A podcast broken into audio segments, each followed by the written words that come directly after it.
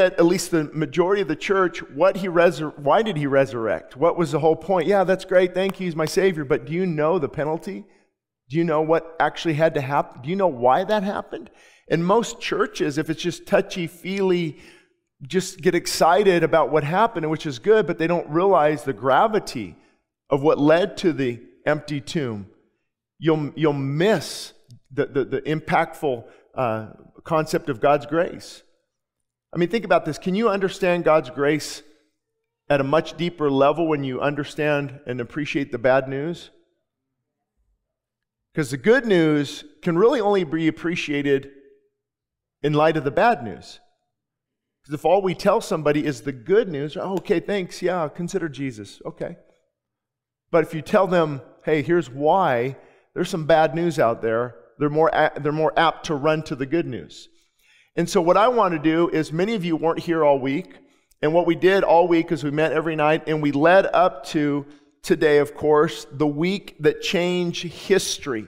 And so, what I want to do is kind of recapture that uh, and go over a few of those points that led to, the, to why we're here today, and then obviously talk about uh, why we're here this morning. And again, if you want to listen to last night's message on just, it was more of a, a, a the, the Easter Resurrection Day message, I would encourage you to do that as well. But that's where I feel led to go this morning. And so on Monday, we talked about the triumphal entry or entry into Jerusalem. The title was Restoring Spiritual Passion. And what Jesus is now making his public declaration. He's, he's fulfilling p- prophecy. He's coming in on the foal of a donkey, just like Zechariah said. And so it starts what they call the Passion Week. Have you heard that before? And, and the, the triumphal entry, the Last Supper, the cross, and all of this is leading up to the empty tomb. And that's where I wanted to get to this morning. But that's what we talked about Monday, the triumphal entry. He came into uh, Jerusalem. There was tremendous passion, tremendous passion. And I talked about keys to restoring your spiritual passion. Have any of you lost that first love? Maybe never had it. There's a lot of believers who've never had that, that, that passion for God. And they talk to Shane, I want it, I hear you, but I just don't have it. And I would say 99.9% of the time, my mom always taught me not to say all the time, every time. But how do you get a higher number? You know, pretty high up there. It's because people haven't fully surrendered their life. If you hold on to certain areas, you're not going to feel the passion and the fullness of the Spirit because you're holding on to those areas. I, I don't want to give this up. I don't want to, and then, and then we never fully surrender. We never are filled mightily with the Holy Spirit. Remember, you're filled with the Spirit to the degree you submit. To the degree you surrender and empty yourself, God will respond by the filling of the Holy Spirit. And if your glass is already half full, and so that's why so many Christians never receive the fullness of the Spirit because they, they maybe they hold on to wrong attitudes. Anybody ever struggle with that? Critical heart? Critical. I've I've never, man. I'm going to just tell you this. There's not, not so I haven't gotten to my point yet. This is all just rabbit trails. But um, it's funny. The rabbit trails are what usually bless people the most. So I want to be open to those. Um, and what happens by the time I get to 9 11, I'm like, what did I say then? What did I say then? What did I say? Then? And it, it kind of messes me up. So I just let God just kind of pour into my heart, hoping it's the Lord uh, but you have to remove some of your emotions a lot of the times. But I was, I, have explained this before, but I was just, I came back to the Lord around 1999. Steve, a good friend of mine, was actually there when that happened, that, during that season. Uh, we went from partying to, I got to follow the Lord now. Uh, this, is, this is done. I'm done. The prodigal son's coming home. And, uh, but I'm in church. I'm excited. I'm reading the Bible. You remember when you become a new believer? You know, you're, and then, and then I met, I met modern day Pharisees. We, not everybody's happy and joy filled. What translation are you using? Uh, mm, hmm. Maybe the NIV? Oh, that's the nearly inspired version.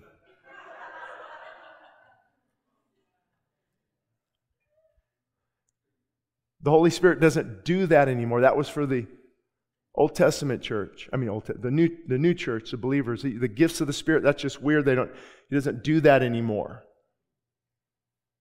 And all these things, and just modern day Pharisees. You know, I, I, was going good for a year and then fell back into alcohol for a little bit back in 1999, 2000. And boy, the Pharisees, you, are are you really saved? I, I think so. Do, I mean, do you trip up now and then? I mean, and so I was just shocked by the proud and arrogant hearts.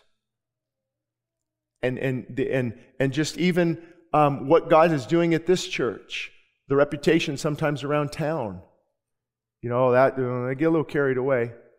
Well, if you call extended worship, powerful worship, people at the altar, lives are being changed, marriages restored, yeah, okay, I guess we get a little radical. And just the modern day Pharisee. That modern day Pharisee. It, it, it's sad. And it takes away your passion. That was my whole point. I think we can put the Monday screen up there if we have it. Restoring spiritual passion. And you've got to get rid of that critical spirit. You know how, why I know? Because I have it. Oh, it can come up inside of me. Everybody's telling me when they come here what church they left. You know, because we were open, we're the, you know, and I'm like, oh, here comes, you know, and, and, and, and it can rise up in you. That's why the altar's open. That's why we repent. Say, Lord, that's not right. Help me with that critical, judgmental spirit. I just want to love people. I, I don't want to be so solid theologically that I become arrogant and critical. Now, we need theology. I think we need it more than ever before, especially in the churches that are what they would consider uh, charismatic or Pentecostal. And we don't, we don't label ourselves that. People say, well, are you? I'm like, what does the Bible say? Well, no, but what are you? Well, I, let's see. Let's read the Bible. Uh, that's what we are. God is sovereign. Calvinist, God is sovereign. Man is responsible for his actions. So what I'm not, don't put an ism on me. The gift, the, the gift of the Holy Spirit. But the judgmentalism, I just had to deal with that this week for what goes on at this church. Oh, my boy, those people. Do you ever see the fruit? Uh, just by their fruit, you will know them. And so I've seen so many, my heart breaks. I've seen so many people not receive the fullness of the Spirit because of the modern day Pharisee. And if you come, if you come looking to find something, you will. Let me tell you, I'll follow you around for one hour and I will find something. You fall, you know, we, we can, if we go with, see, that's the critical heart. And I've learned not to come to look for something. I've come to err on the side of grace. That's what the New Testament talks about. Doesn't mean we sweep corruption under the rug, but it means I want to err on the side of love because you will know that they are my disciples by their theology. Bible students, you catch that one? They will know that you are my disciples by your love for one another. And I've seen this stifle the work of the Spirit more than anything else, is a critical heart. Just this week, I had to deal with why, why do you guys sing a song for 10 minutes? Well, who said we have to sing it for four?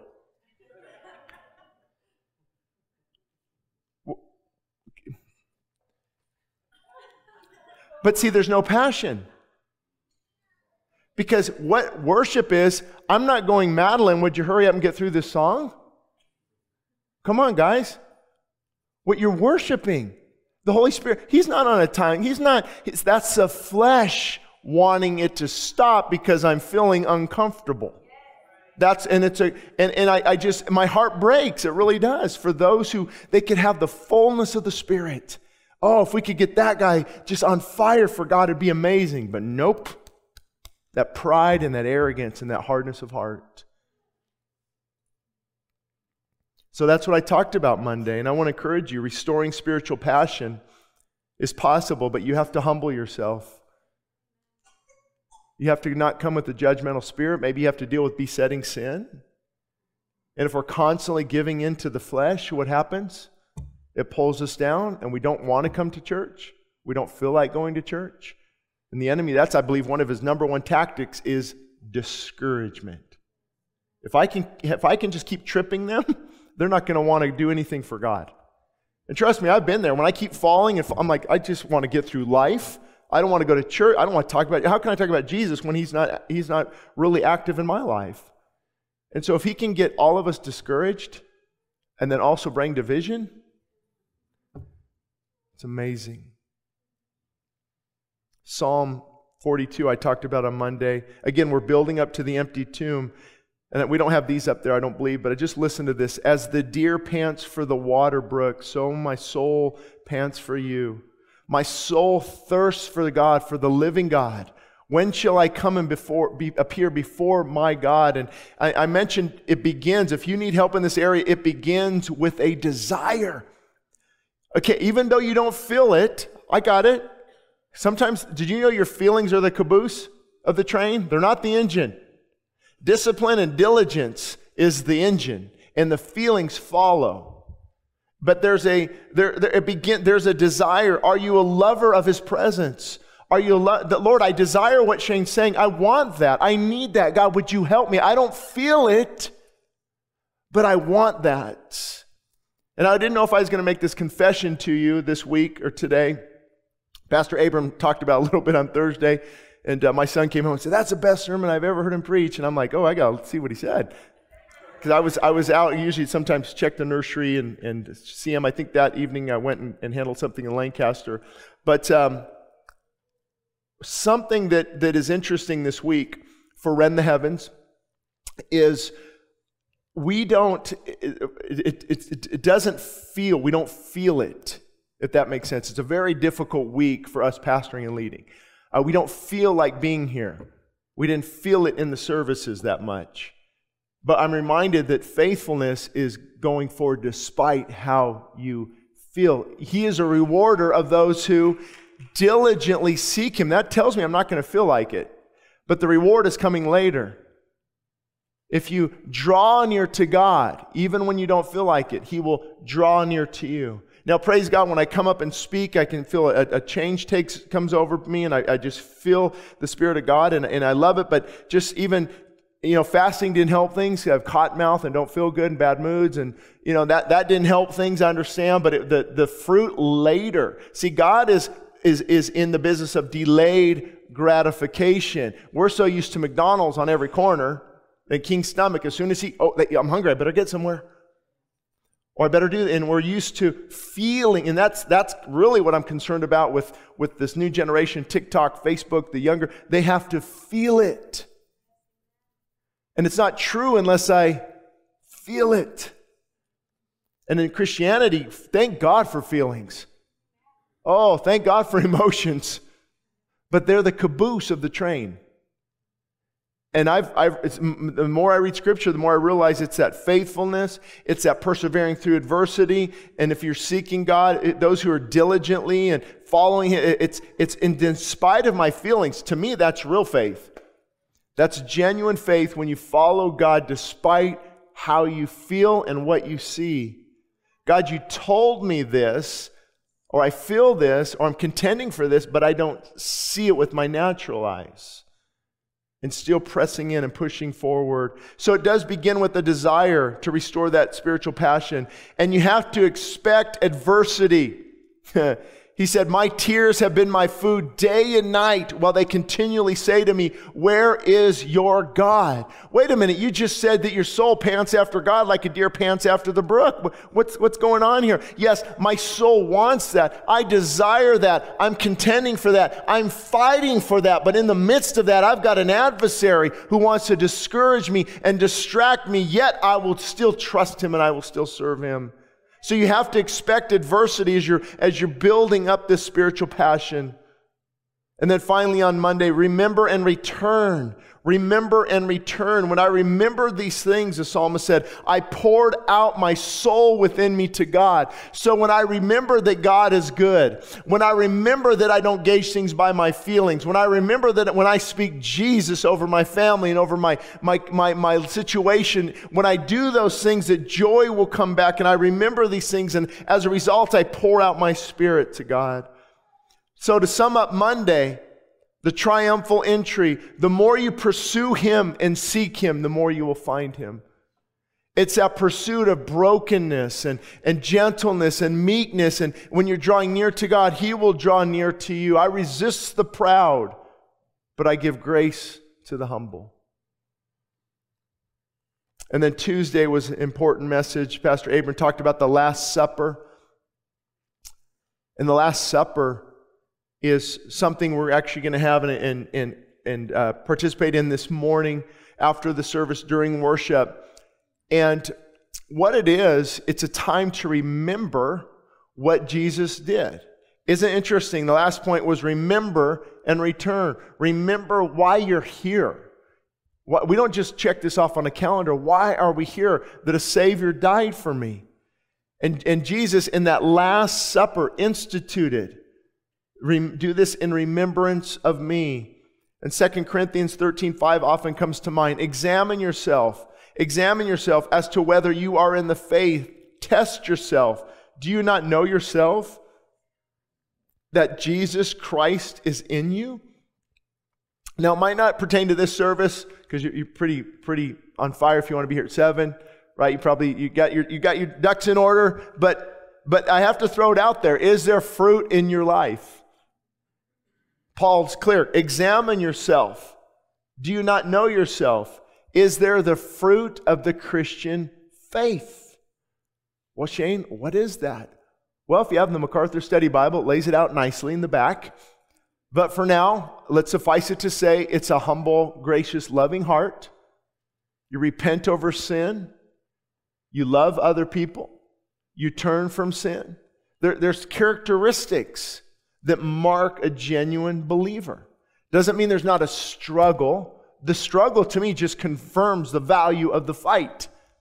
There, there's going to be a struggle. So when you partake today, what partake? We use that word partake often. It means to experience, to share in. So we're actually experiencing and sharing in the death of Christ again to some degree. Now, some churches, it's, it, they, it's where they get those words consubstantiation, transubstantiation, and, and became the literal blood and body of Jesus again. And we don't teach that. We don't believe the Bible says that this is the, the actual blood and, uh, and, and the body, the actual, it actually becomes his, and what it is, he's being crucified again. And what it, it's more of a memorial in the Bible, but it has also some, some healing effects. It has some, some, some power because people were taking it an unworthy manner and end up dying or being sick. Now, if that scripture doesn't jump out at you, Paul said the reason some of you are sick and have died is because you're taking the Lord's Supper in an unworthy manner. Now, he's speaking to the church, but granted, some of those people could have not been believers, you know, that, that they infiltrate the church too. Uh, but there is, there was a, a, a, a call to believers saying, examine yourself and what an unworthy manner simply meant is, you know, they're going to come forward. They go, they would go to these, they would call it love feasts, and they would sit down and they would take of the bread, and they would remember Jesus, and they would have the, the cup there, and they would all be sitting around and remembering what Jesus did. Yet he's in an adulterous affair. And he's taking communion. And he's going to go see his mistress later. That's, that's a big red flag. Or he's taking this and knows later tonight his wife is gone, he's going to be looking at porn. He's already planning it out. Or the wife doing the same thing, or, or you know you're taking this, but as you're taking, you have a critical, angry spirit towards someone, you could kill them if you could. And you're, you're taking that in an unworthy manner. Because we're taking it to remember that we've been set free of those things. We've been, we, we, we're not supposed to hold on to those things. And I think that can bring judgment upon a person because it's a form of blasphemy what Jesus did. Thank you for dying for me. I don't care. I'm going to continue in my sin. And it's, it's a, to me, it's, a, it's an important part of what we do. And so we will offer that afterwards. And then Wednesday, um, still, this really impacted me as I studied this message. When a beautiful place becomes a broken place. Anyone been there before? Remember when your home maybe was a beautiful place and now it's a broken place? Or your health or your family dynamics or maybe your work environment. Or for Jesus, he would go to this wonderful garden Garden of Gethsemane, about a half mile outside of Jerusalem. You could look down and, and see Jerusalem there on the Mount of Olives.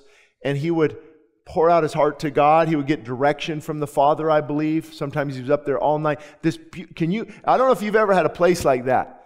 I've had a few. I remember before the Oaks shut down for a little while, I'd go up there with just water for three days. Nobody around. They let me go up there once on New Year's Eve. It was even closed. Dark, pitch black. I could hear some coyotes. It wasn't too comfortable. So I said, I, I think I'll I think I'll stay in my, my cabin. But just that time and that quietness and the stillness, no internet, and the precious, beautiful broke, it's it just incredible. And you have these times sometimes. You can make those places at your home as well. And this beautiful place that he would go to became a very broken place. Where he used to get refueled, now he was dealing with what laid before him. And that's why they call it Golgotha, the place of the skull, Calvary that old rugged cross. He saw what lay before him. And he, and he actually cried to the Father, Lord, take this cup from me. So we can see in Jesus his, his humanity. Also the deity, because only, only the deity can raise from the dead. Only the deity can do the miracles. And, and it's that, that union of Christ, fully man and fully God. Don't try to, don't try to, to study it too much where you get, you get bent out of shape on either side of it. It's just, you just believe it as biblical fact that he was fully God yet fully man. And I kind of just leave it at there. What about this? What about this? What I, I, I don't know. Could he have sinned? It appears that he could have, but he didn't. How, if he couldn't have, why was he tempted at all points like we are, yet was without sin? He was tempted at all points, yet was without sin. So he didn't sin. That's why he was a sinless sacrifice that took our place. And so this garden, he said, Father, take this cup. And, and it, it talks about even the, the, the, the, sweat becoming like blood. And, and he's, t- Father, but nevertheless, your will, not I, not my will. And we talked about some of you need to get a nevertheless in your spirit. Some of you need to get that Yet I will still trust you in your spirit. Yet I will still do your will. Father, do not let this happen to me. I see where this is going and I don't like the outcome. Nevertheless, Nevertheless, you need to say, like Job, though he slay me, yet will I trust him. I know how to abase, I know how to abound. And, and Paul would say, we are, we, are, we, are, we, are, we are perplexed, but not in despair. We are persecuted, but not despised. We are crushed, like, but we're not let go by God. God holds on to us, and it's seeking God in that difficult season. And Gethsemane, remember what Gethsemane meant? An oil press. And I, I, I didn't know this was coming when I was came back to the Lord, but uh, God has to put you in an oil press. It's painful. Women, you love your perfume. Where does it come from? Flower petals being broken and crushed. And before God can use a man greatly, he often hurts him deeply. He crushes, he, and he, he, he, it's a point of, of, of brokenness. He, he breaks us in order to rebuild us. It's, it's like the potter breaking the vessel. And then, as if the clay being moldable and usable again, putting it back on the, the potter's uh, will there and reshaping it. But it first had to break. It first had to be humbled. It first had to, to understand its depravity. It had to understand its need for a Savior. And as we humble, you know, a, a sweet smelling aroma to Christ is humility. It's amazing in Proverbs, God says, I hate seven things. He actually says, I hate six things, yea, seven are an abomination to me, thus saith the Lord. I hate a proud look. God hates a proud look. I hate a lying tongue. I hate feet that are swift to running to evil. I hate one who sows discord among the brethren. You who like to cause discord, God hates it. False witness, hands that shed innocent blood. But right up there at the top of the list, I hate an arrogant, hard hearted look. And actually, God told the children of Israel, He said, I will bring back what was driven away when they were led into captivity.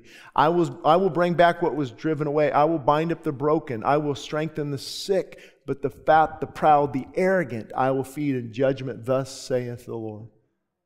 The desperate need to humble ourselves. And I will tell you, it's primarily men. Pride has to be broken and crushed out of us. Brokenness paves the way to the nearness of the Savior. So if you're being broken this morning, morning instead of being bitter, rejoice in it. Instead of getting upset, whoever, when, do you like the refining process? Do you like the oil olive press? No, we cry out, we get bitter, we get upset. Lord, why is this happening? And you go like this instead of like this. Like Jesus did in the garden. Lord, not my will, but your will be done. Listen, life is challenging, isn't it? Isn't it difficult, especially now? If you are, if you are, my, me and my wife love this quote. If you are barely holding on, if you are barely holding on, make sure it's, it's, you're holding on to the hem of his garment. Listen, if you are barely holding on, make sure you are running to the cross. Make sure you are looking to Christ. Make sure you are pursuing him like never before. Because in these dire times, the only thing that is going to strengthen you is more secular media. See if somebody takes that off YouTube, makes a clip out of it. The only thing that's going to strengthen you right now are all these wicked movies on Netflix and, and fear and chaos and confusion. The only thing that's going to strengthen you, come on, we all know, is to focus our eyes on the path set before us. Focus your eyes on Jesus Christ. Don't get your eyes off the cross. When all hell comes against you, hold the ground. When the enemy comes in like a flood, the Spirit of the Lord will raise up a standard against it, and you keep your eyes focused on the, on the shore, even through the midst of the battle, even through the midst of the storm. Jesus said, The storm is coming. The storm is coming to everyone. The rain falls on the just and the unjust alike. It's, it's coming, it's coming, prepare. But when the wind beat upon that house, when the storms came, when the rain came down to, and decided to crush that house, it did not fall because it was founded and grounded on the rock of Jesus Christ. Keep that foundation. Listen, I'm not just preaching it, we have to live it. It's easy to preach it. Very difficult to live it. And then Thursday, the betrayal and the deadly nature of sin. So, see, it's all leading up to the empty tomb, but we can't, we can't just fast forward to the end. The betrayal and the deadly nature of sin. Of course, talking about Judas Iscariot and, and that final betrayal. I don't know if you've ever been betrayed uh, pastoring a church, you'll experience that more than you want to. I'll tell you that much. But there's nothing like this betrayal. Walking with Jesus for a couple years and and then that final that Judas kiss, that, that final betrayal. And so the takeaway that I want to share with you this morning is sin must be crucified. Sin in our life must be crucified. And you'll see in the church over the years, um, thank God, you know, there's a lot of literature out there, but the church gravitates often towards two extremes when it tries to correct itself.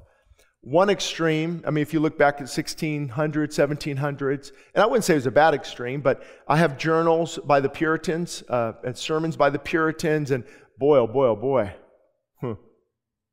uh, one of the most famous sermons in America was Sinners in the Hands of an Angry God, Jonathan Edwards. And there was this call, there was this, it was, that's where the term fire and brimstone comes from. And to some degree, we need that. People label me that all the time, like, okay, well, the shoe fits, wear it. I mean, I'm, I'm, that's, that's a badge of honor because John the Baptist, Go out and preach repentance. And there was, a, there was a calling out of sin. Don't coddle it. Don't play with it. Come back to God, the destructive nature of sin. And I'd rather be on this side. But then an attempt to correct that, you guys can be the, the easy believism, candy coating, liberalism type, where it's just all the good, all the fluff. And we don't want to, we, we don't, people don't, that, I've been told this many times, even by churches in this valley. Shane, people don't like that hellfire and brimstone stuff. See, I know, but it's what they need to be saved. It's what they need to be saved. You know, many churches are actually leading people and encouraging them to hell because their silence speaks volumes. So, this big movement, and I see, I mean, you want to, because you don't want to do this with an angry heart and Bible thumping and you dealing with that sin, how dare you? And that's what it can turn into if we're not humble. The Pharisee, see, the, remember the Pharisee had the Pharisees had good doctrine, correct? They're the teachers. Do as they do. I mean, do as they say, don't do as they do. And so, in correcting that, we, we want to be more loving and grace filled and, and understanding, which is true, but then they dumb down the message. Like, I'll, the, I won't say the names, but the top guys out there, sometimes my daughter will listen to them and say, What do you think of this, Dad? I'm, so I listen to a lot of these guys you might be surprised of. Not follow, but like, like, how would somebody become saved there? Like, how, how would, I mean, it's great, it's motivational. It's like, you know, seven steps to this, overcoming, it's but how would anybody ever turn from their sin? And then maybe right at the end, so they act, so they have credibility, say, oh, by the way, if you want to accept Jesus Christ as your personal Lord and Savior, call 800 422 we'll help, to, we'll help you out. But, but see, they, because more likes, more followers. I want to be, be careful if you're tickling the ear and not challenging the heart.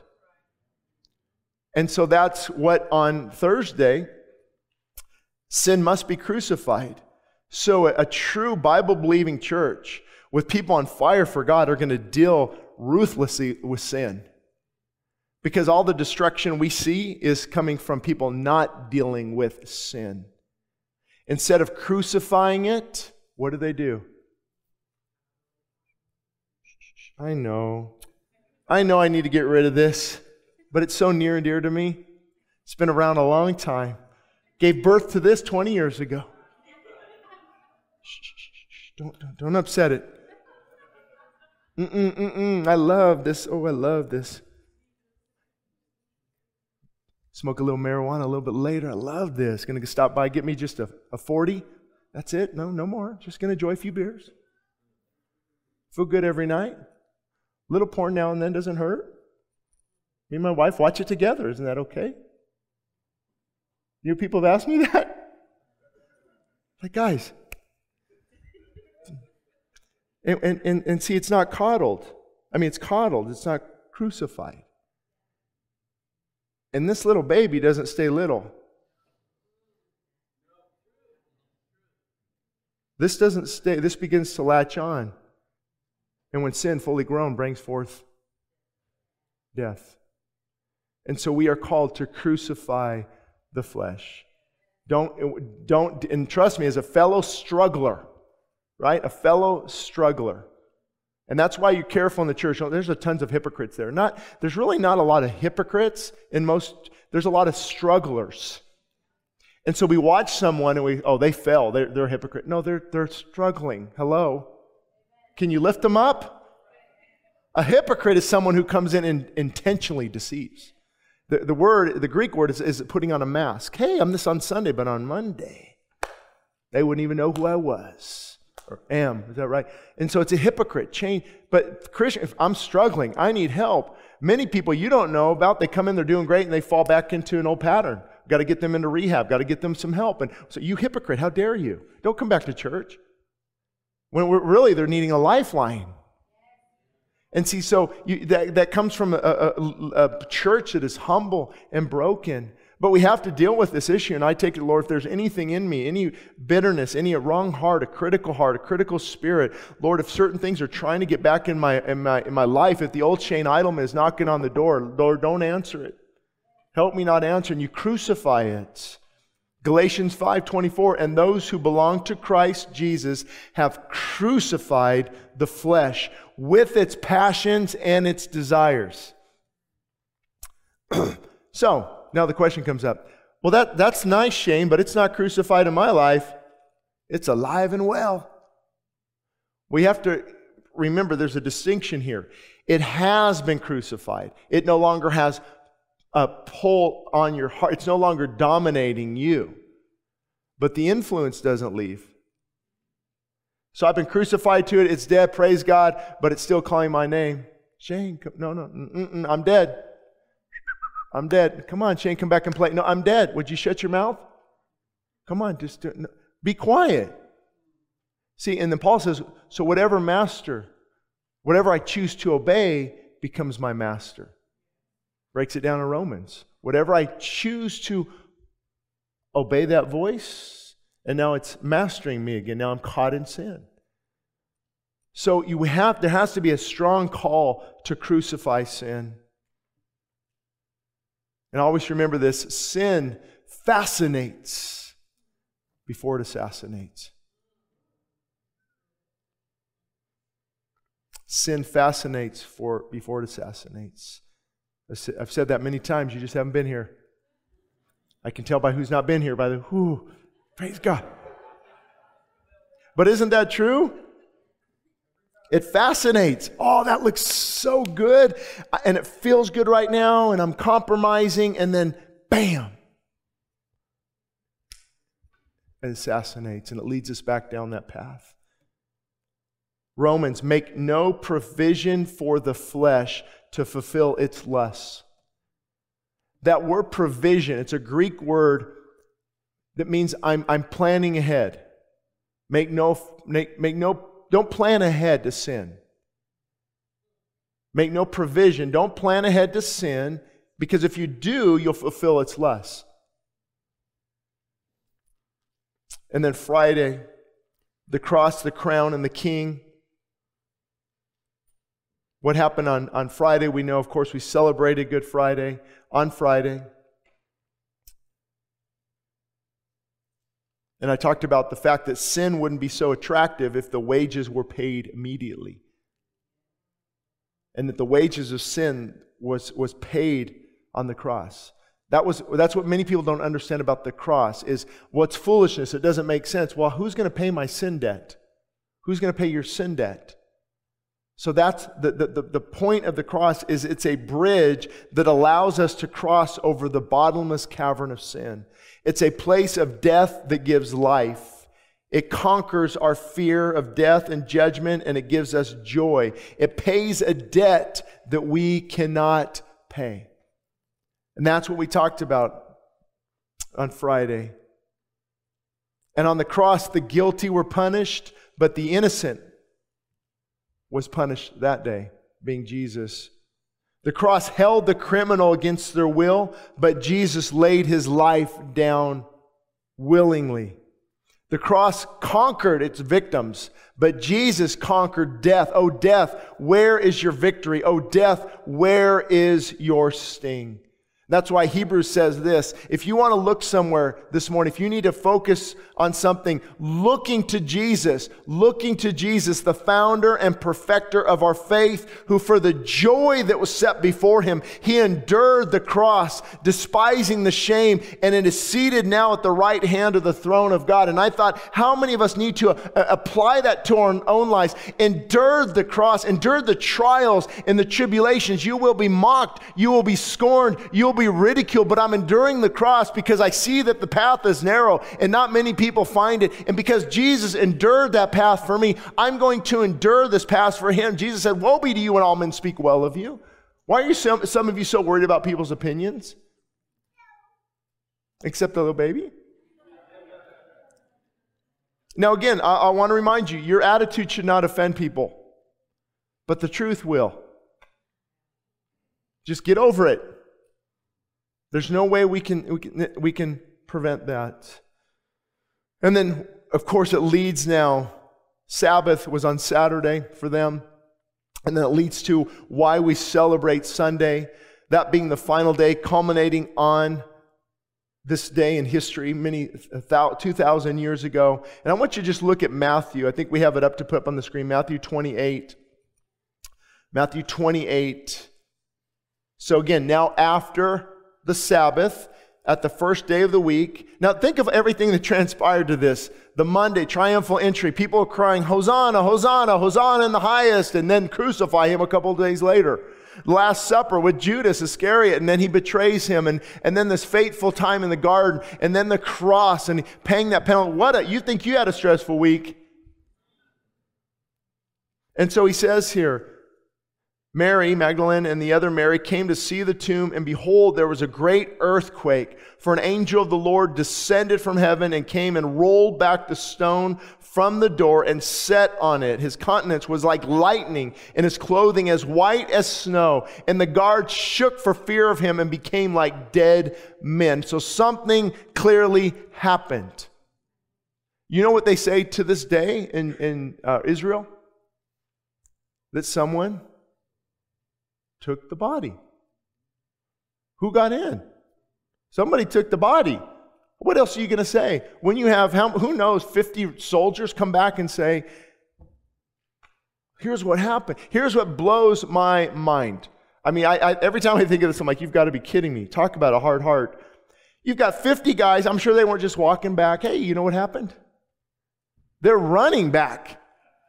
We have never witnessed, we, could, we, we couldn't even pull our sword. We couldn't. Here's what happened. It was unbelievable. The roll, it was rolled back and the shine and the earth quaked and we were dead. We were like, we couldn't, we couldn't defend. We couldn't do anything. And then the Pharisees say, well, just say that they stole his body. Talk about a hard heart. You think they would just fall on their faces and repented? But be careful of a hard, prideful heart because it guards what you believe more than the truth. But the angel said to the women, Do not be afraid, for I know that you seek Jesus who was crucified. He is not here, for he is risen, as he said. Think about it. You can go visit just about every other tomb of every great leader, and there's something inside. This is, there's something inside those. This is the only place people go and visit where there's nothing more inside anymore.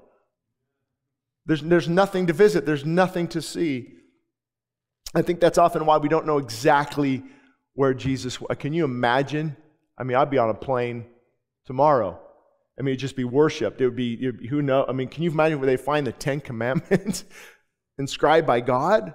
And so I think God, some of the times, just, you know, keeps us. Uh, can you imagine the exact the exact Bible, we would worship it.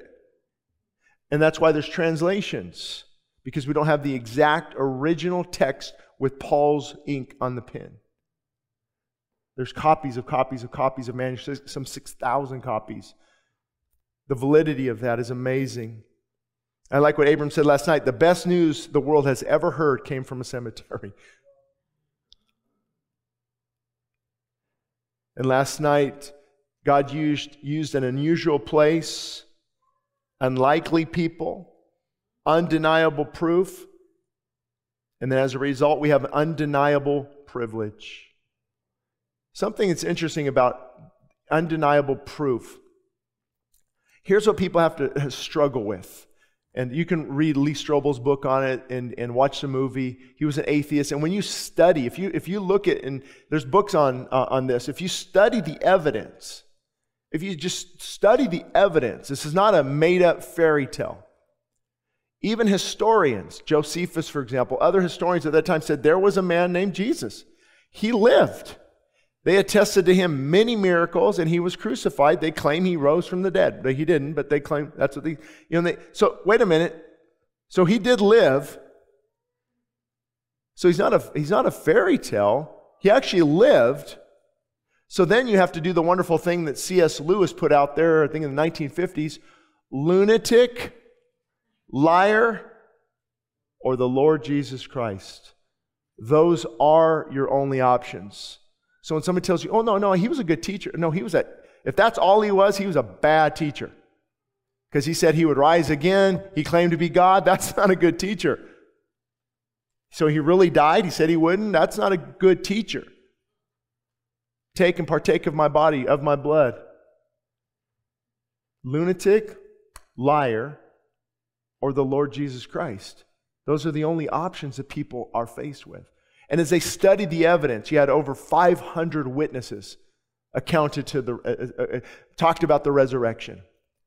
All the people that attested to saw the resurrection. When it got to where they were going to be killed for their faith, they were killed. So if you're just making up a story, you're going oh, hold on, no, no, no, I want to live about 30 more years. Thank you very much. Here's what we do with the body. You know, you're not going to die with boldness saying, crucify me upside down for my Savior. Cut off my head. I don't care. You saw something. How are you getting all these followers of Jesus to die horrific deaths if they made it up? And you just look at the evidence of this, of this empty tomb. It was amazing. And that's what they've been, for 2,000 years, they've been asking that. Who got in there? Who got in there? But you're asking the wrong question. You have to ask, who got out of there? Who got out of the tomb? Not who got in there because the, our faith is built on that. Listen, you need to strengthen yourself this morning. You need to remember that empty tomb is not just an empty tomb. It has ramifications that penetrate all areas of our life. And as I read last year, I uh, read this again. What nation is above him? What army can defeat him? What country can control him? What kingdom can contain him? What leader can conquer him? What difficulty can perplex him? What plan can stop him? What problem can confuse him? What devil can destroy him? What weapon can harm him? What setback can hinder him? What obstacle can delay him? And you have to remember this applies to your life as well. What, what, what obstacle in your life is going to delay Jesus? You know what? Your problem's too big. I know what you're praying for, it, it, but it's too, I, I, Jesus, I can't get to this one. Nothing. Now, it might not go according to your plan. I've learned that the hard way. But nothing can stop Jesus. I want to close with two verses Matthew 7 21, 23. This is one of those verses that rocked my world, as an understatement, 1999 or so. I remember reading it and I remember putting my Bible down. I remember the couch I was at, I remember the home I was at. Oh my Lord, is this true? I, I mean, I've raised in the church. Not everyone who says to me, Lord, Lord, shall enter the kingdom of heaven, but he who does the will of my Father in heaven. In other words, I know people are struggling. I know it's, life is challenging. You're not perfect. But is there some fruit? Is there some fruit in your life uh, of, of wanting to please the Father, wanting to worship Him, wanting to pray, wanting to help people, and love and joy and peace and contentment. Long, is, there, is there some fruit? You don't have to have a, a big, abundant cherry tree like you're going to see here in about a month. A lot of those. You, you, but there needs to be some, some fruit that, that, that, yes, I'm a follower of Jesus Christ. Because Jesus said, Many will say to me in that day, that day of judgment, many are going to say, and this is why those guys that have ministry, you got to really examine your heart. Lord, we prophesy in your name. Now, that word doesn't mean some weird thing, it means we spoke about God. We said, you know, God is this. Here's the scripture say, say, God says this. Be careful, God, you need to turn to God. We prophesied in your name. We, we spoke truth about you in your name. We even cast out demons in your name. Now, I'm not sure how this works, quite frankly, because, you know, usually it's a believer casting out, taking authority, but it could be that the name of Jesus is so strong to speak the name of people, even an unbeliever saying, you know, in, in the name of Jesus, if you identify in this in this person who is demonic, de, demon possessed, demonized, embraces Jesus because he hears it, could that drive out the demon? It says here, you even cast out demons in my name. Or you'd have to really look at the, the, the active tense of that verb in the Greek. Is it, is it you attempted to? I mean, you, you try to be spiritual. And that's why, I mean, I love, I love solid conservative churches, but sometimes they're, they're, they're dead as a cemetery. And then I love churches that I would consider Pentecostal, charismatic, and but boy, oh boy, the circus environment, hmm, come on, tone it down. And, and, and it's this weird casting out. Okay, I know there's a demon of gluttony here. There's a demon of, of a bad mood here. There's a demon, there's a demon for everything. bad choice of clothing. And we just name demon, demon, there, demon, demon, and it's all about demons. It's all about this. It's all about the highly sensational. It's all about the, and it's it's kind of really weird and out there. Oh, you did all these things in my name. Benny Hinn really recanted a lot of what he did in the prosperity gospel. And I think of those guys. You know, I think of man, oh, Because I know people, and I can't say a lot, but famous people that you might, and I know people who like know them and like, man, Shane, there's no brokenness, there's no humility. They don't genuinely love people. They're just doing all this because it's what you do, and we're so gullible. See, people are so hungry spiritually, they'll consume anything. And so he's saying here, you cast out demons in my name. and this one is, is I, I don't know what to do with this one either. They did many wonders in my name. What? Wow. But then I will declare to them, I never knew you. Depart from me, you who practice lawlessness. So the image is on the day of judgment, Jesus, hey, I, I, know you. They're saying, I know you, Jesus. I, I talked all about you. I preached about you. I, I, I quoted scripture. I know, I know all about you, Jesus. He'll say, Depart from me. I don't know you. I don't have a relationship with you. You did all these things in my name, but I don't know you. Depart from me. I don't think he's laughing. I, I, can you sense a brokenness? Depart from me. And that is my concern for a lot of people in the American church. Shane, how can you say that? Because many people come to church do not have the fullness of the Spirit in them. There's no fruit. There's no fruit. Think about the majority of people, they've done studies, spend time on social media, not time in God's Word. They'll go to church when it's convenient so they can check it off the calendar. If they'll do, maybe they'll read a quick scripture here or there, but there's no desire, there's no passion, there's no relationship. They're what they call going through the motions. And that's what this verse deals with. He says, Those who practice lawlessness. Now be encouraged because you might say, Oh, man, I struggle sometimes. This word practice, lawlessness, is a willful, deliberate decision to keep continuing in their sin. They're not repentant. They're not repentant. They're continually to practice it. They just, it, it's, it's more, you know, the analogy I gave a while back of a lamb and a, and a pig? The, the mud represents sin that we all fall into. Well, the pig goes in, wallows in its condition, it loves its condition, it will even lead others into its condition. I just love this mud. But the lamb gets stuck in it, and it's dirty. It's on its white coat, and it, it cries out. It, it wants out of that. It wants out of that mud. See, there's a big difference there. One practices, enjoys it, the other is, hates its miserable condition, is caught. And listen, I'd, I'd, I'd, rather, I'd rather have you hear me preach the truth to you than have you hear, depart from me. I don't know you on the judgment. That's the weight. Unless you've ever pastored a church, you don't know the weight of that feeling of knowing that you are judged for the words you say and the life you live. You think we take this flippantly. You don't think, you, my, why, why my whole life is different. I just explained this to my wife and daughter recently. Why my whole life is different is because my relationship with Jesus Christ in the mornings is the foundation that holds everything together. If that goes, down goes Shane Idleman. Am I not being true? That, and you might have a, you're, you're an evening person. Great. Good for you. You're an afternoon person. Great. But once I get up and going, this type A personality with five kids at home, running the radio network, dealing with attorneys, trying to get the Sacramento bill. I'm done.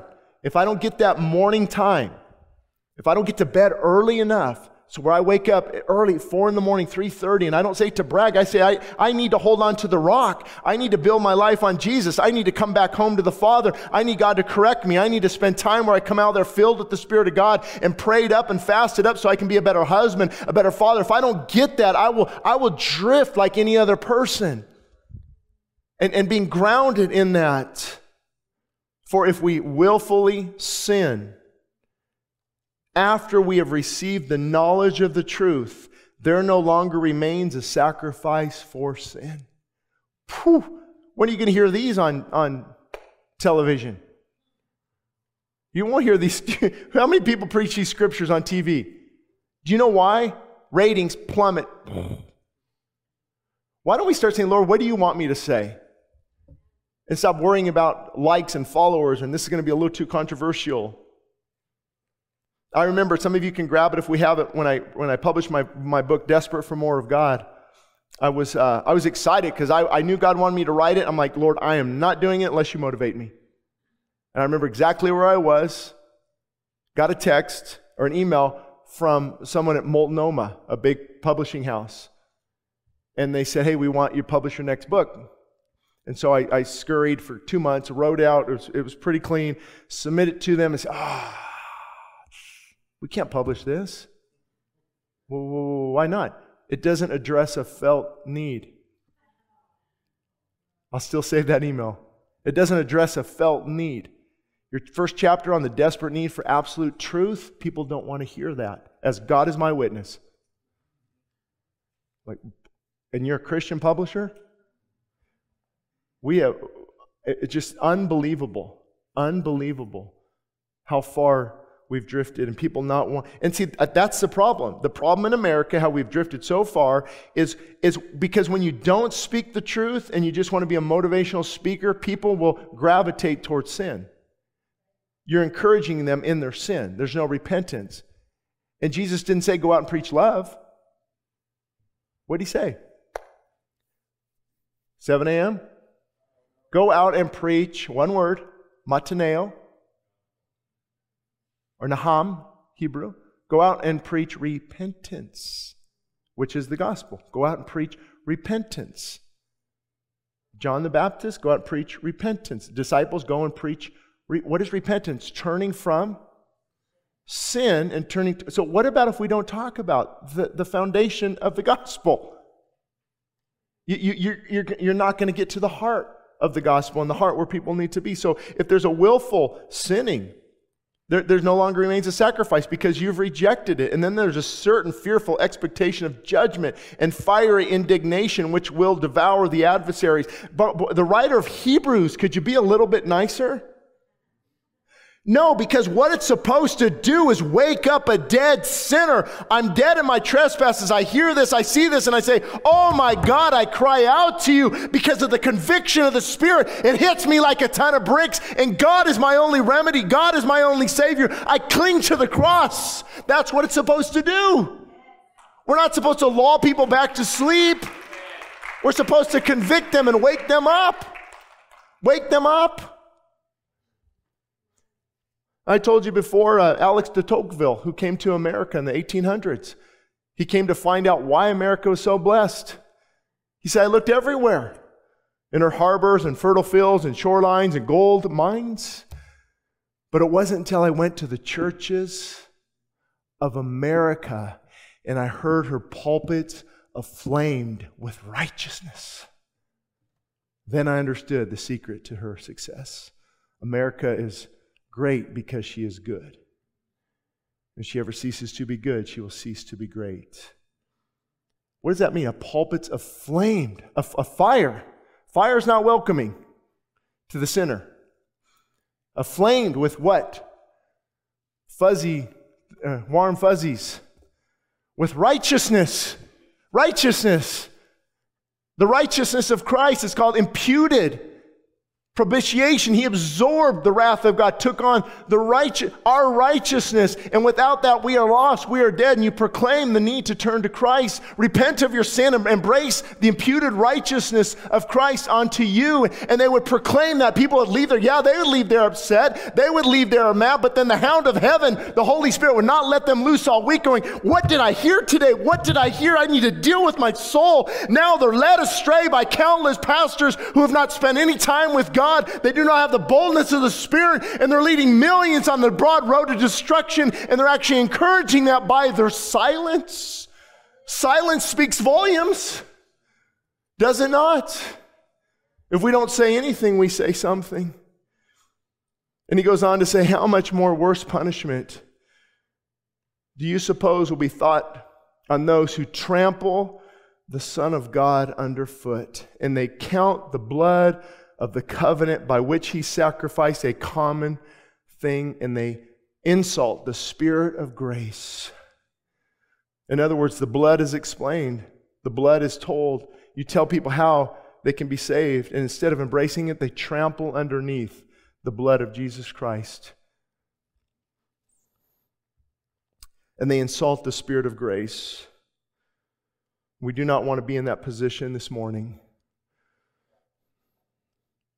Something that's pretty dynamic that happens in my life, I'm sure Pastor Abram as well and, and others, is um, you know, pe- people might say, gosh, that was a hard message, but I usually go home feeling the best after the hardest messages.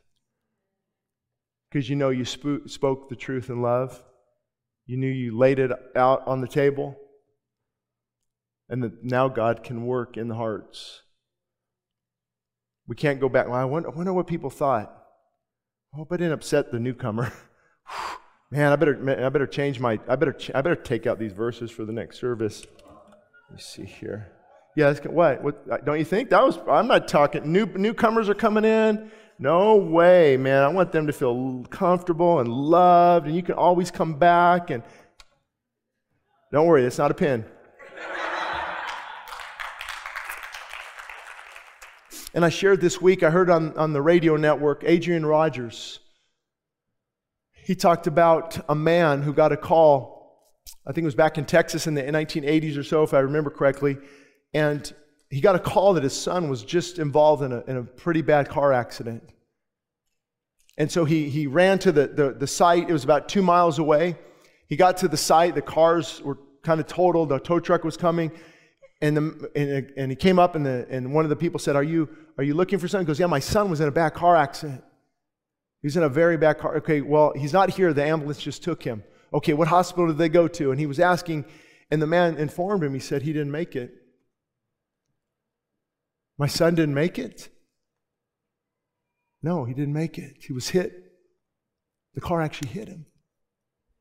Oh, and the, the father just, and he asked him, he said, where, where, what happened? He said, right there, there's his blood on the pavement. And he talks about all these cars driving over his son's blood 20, 30 feet away. And he runs out there, he stops traffic. He throws down his jacket. And he's crying to people, Stop, stop, stop. Don't run over the precious blood of my son. Don't make it a common thing. Don't act as if nothing happened here. I just lost my son. And that's what happens when we trample underneath the blood of Jesus Christ and we take it as a common thing and it's no big deal. Oh, the precious blood of Jesus Christ. What can wipe away my sin? Nothing but the blood of Jesus. What can make me whole again? Nothing but the blood of Jesus. And we don't trample it underfoot. We we exalt the Savior. We lift him up. High and exalted are you on your throne. We will magnify you. We will worship you because the Son of God is here with us this morning as well as we worship him. And we don't trample those things underfoot. For me, I came back to the Lord and I waited. I don't know, I did this when I was a kid. I'm too embarrassed now. I'm older, I'm 30. I'm not getting baptized. And God dealt with me for many months. And so we want to always make that available to you as well. Um, and if you don't know, if you truly don't have the relationship, the Bible is clear. If you confess that Jesus Christ is Lord and Savior, that God raised him from the dead, you confess your sin, you repent of those sin, God will save you. That's why it's called imputed righteousness. You now put on the righteousness of Jesus Christ.